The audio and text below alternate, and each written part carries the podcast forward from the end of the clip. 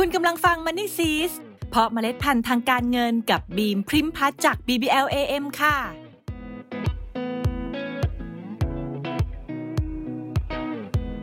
ลงทุนกันเพลินๆหลายคนน่าจะลืมสังเกตพอร์ตลงทุนตัวเอง ว่ามีสัดส่วนที่เปลี่ยนไปไม่เหมือนเดิม วันนี้บีมจะชวนทุกคนมาทำความเข้าใจ rebalancing เพื่อนำไปจัดสมดุลพอร์ตลงทุนของตัวเองกันค่ะ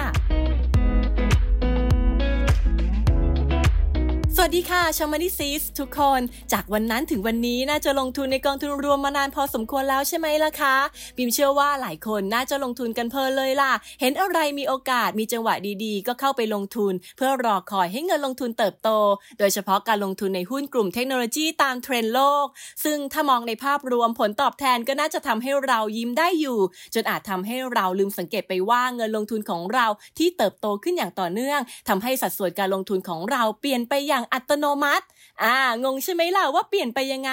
บีมขอยกตัวอย่างง่าย ๆ เพื่อให้ทุกคนมองเห็นภาพนะคะ สมมุติว่าเป้าหมายในการลงทุนของเรา รวมถึงความสามารถในการยอมรับความเสี่ยงของเราอยู่ในเกณฑ์ปานกลาง ถ้าหากเรามีเงินลงทุนอยู่ 1 0 0 0 0แบาท ก็อาจจะนำเงินไปลงทุนในตราสารหนี้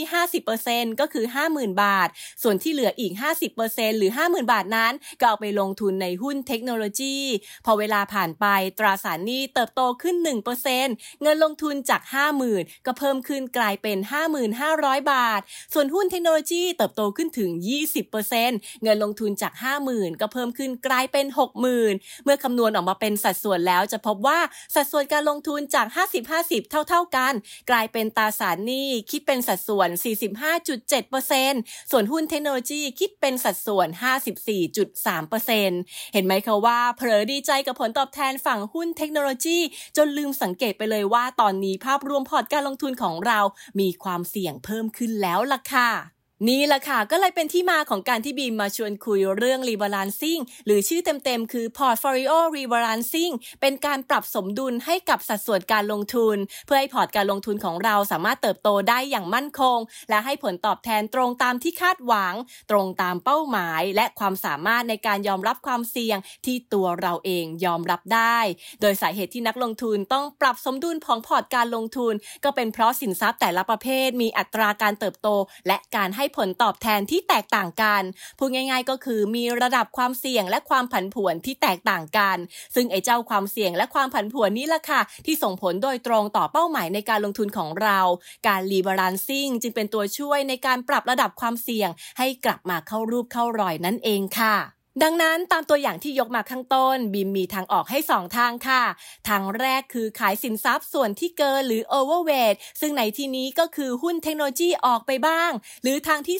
2 ซื้อสินทรัพย์ส่วนที่มีสัดส่วนน้อยลง หรือ underweight เข้ามาเพิ่มเติมในพอร์ต ซึ่งในที่นี้ก็คือตราสารหนี้ โดยทั้งสองทางเลือกนี้ก็มีเป้าหมายเดียวกันค่ะ คือเพื่อปรับสัดส่วนการลงทุนให้กลับมาที่ 50-50 เหมือนเดิม เพื่อให้ตรงตามเป้าหมายและระดับความเสี่ยงที่เราสามารถยอมรับได้ตั้งแต่แรกนั่นเองค่ะ ทีนี้หลายคนก็คงแอบสงสัยอยู่ในใจใช่ไหมล่ะคะว่า เอ้าเวลาลงทุนราคาสินทรัพย์ก็มีขึ้นมีลงทุกวันเป็นธรรมดา แบบนี้ไม่ต้องมานั่งคอยดูคอยปรับพอร์ตอยู่ตลอดเวลาเหรอเนี่ย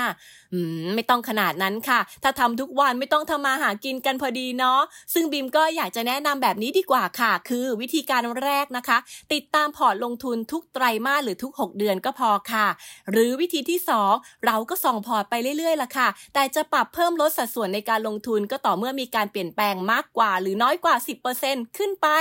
แล้วค่อยเลือกว่าจะใช้วิธีขายคืน หรือสับเปลี่ยนออกจากสินทรัพย์ที่โตไวเกินนะคะ หรือซื้อเพิ่มในสินทรัพย์ที่มีสัดส่วนลดลงไปอะถ้าเลือกวิธีหลังนี้ก็ต้องพอมีเงินสำรอง เตรียมพร้อมเพื่อการลงทุนด้วยนะคะ เอาละค่ะ เป็นยังไงกันบ้างคะ เข้าใจเรื่อง Portfolio Rebalancing กันแล้วใช่ไหมล่ะ เอาเป็นว่ารู้แล้วก็อย่าลืมปรับใช้เพื่อให้เกิดประโยชน์กับพอร์ตการลงทุนของตัวเราเอง ให้มากที่สุดด้วยนะคะ แล้วกลับมาพบกับ Money s e e s เพราะเมล็ดพันธุ์ทางการเงินกับบีมพริมพัฒจาก BBL AM ขอให้เมล็ดพันธุ์การเงินของคุณ เติบโตอย่างสวยงามและยั่งยืนค่ะ